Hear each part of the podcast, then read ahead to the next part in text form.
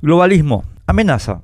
Cualquiera que se haya tomado la molestia de leer los documentos que el Foro Económico Mundial tiene a disposición de los interesados en Internet, sabe que hay un capítulo que se denomina Gobernanza 4.0, en la que se define el proyecto político de la organización.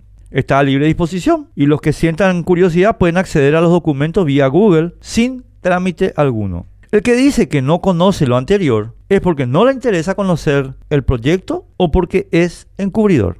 El proyecto consiste en reemplazar a las instituciones democráticas a las que acusa de verse sometidas a intereses limitados y cortoplacistas por un gobierno de corporaciones global y largoplacista, porque los desafíos trascienden las fronteras nacionales. El desafío central, el principal, es el cambio climático, excusa perfecta para justificar la necesidad de una tutela planetaria. Obviamente, las corporaciones de las que habla el foro son las que lo integran. El foro no disimula su asalto al poder global y lo anuncia claramente en sus documentos públicos.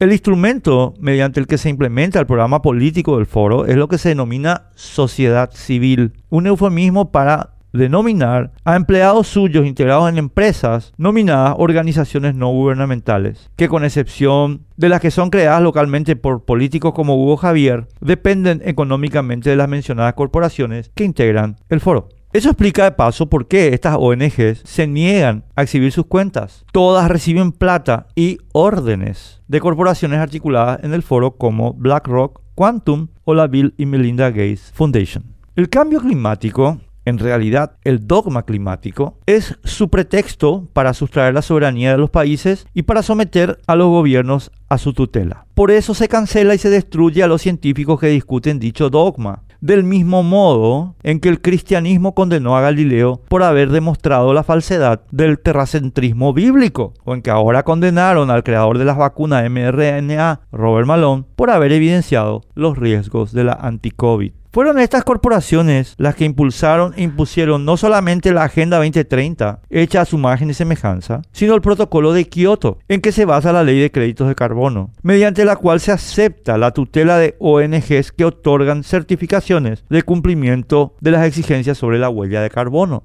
No hay modo más completo de entregarse al globalismo que la ley de créditos de carbono. A su lado, todo lo demás es virorei. La ley de crédito de carbono no solamente impulsa el mayor enriquecimiento de los más ricos, sino que desalienta cualquier interés que pudieran tener en generar empleos. Pues para ganar plata solamente deben plantar árboles en tierras productivas.